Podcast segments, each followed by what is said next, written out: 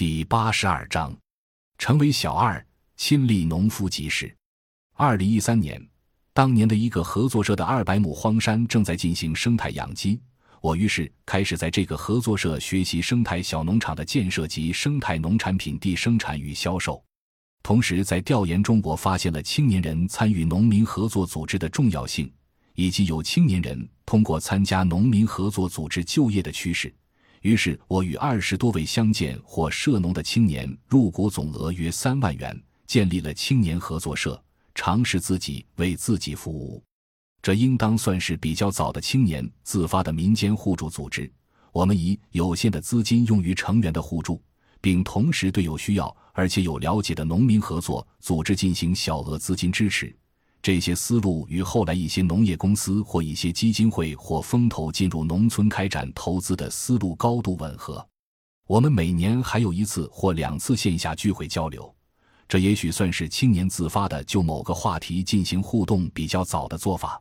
在太行山乡村的农场，其主要产出就是鸡蛋与鸡。通过乡建中心国人绿色联盟进入北京，在北京有机农夫市集的平台上进行销售。我在当地配合生产把控、微博宣传，同时开始考虑另外的渠道及客户，还有当地生产产品的开发，在地生产者间的互动，协助城市消费者实地探访等。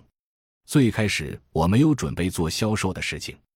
只是有几件事促成了我开乡村土货站，并成为货站的小二。一是归园农庄的香油开发，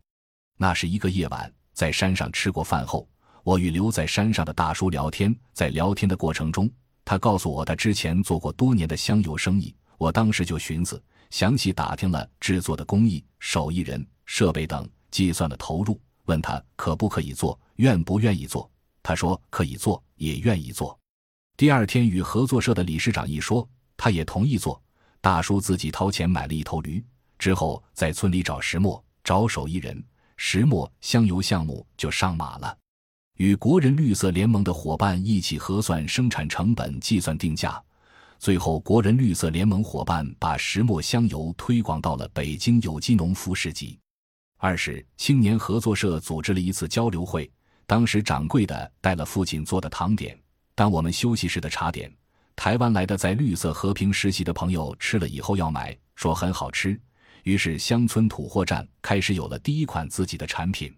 自从有了自己的产品以后，我们开始每个周末参加京西生态农夫市集，一直持续了一年多。早期是每个周五从太行山乡村出发，到保定坐晚上的火车，第二天早上到北京，每次带上一些产品来回折腾。算算可能并没有什么收入，但是坚持了下来。后来冬天太冷也太累，考虑这样折腾成本也高，于是在北京租房。搬到北京之后，参与了京西生态农夫市集、舌尖上的市集、绿色嘉年华生态市集、宋庄跳蚤市集等市集，参加小毛驴市民农园、同心农园等地的开除节、丰收节。这一年多了一个拉车，几个箱子，在北京全程跑。我体重从一百六十斤下降到一百三十斤。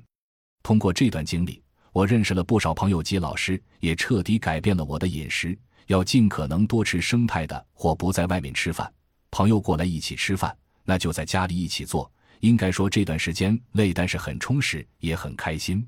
同时，这段经历让我对当下中国农夫市集及其问题、农夫市集与乡村发展等有了自己的认识与思考。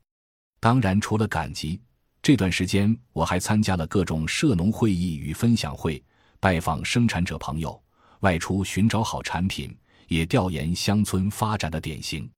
记忆比较深的是乌蒙山之行，从贵阳出发，转遵义到桐梓，转凯里到雷山，探丹寨，回云南宣威，上昆明，到楚雄，历时一个月，感叹云贵的神奇，小吃物产的丰富，感受到民间技艺与手工的诱惑，当然也有风景的优美。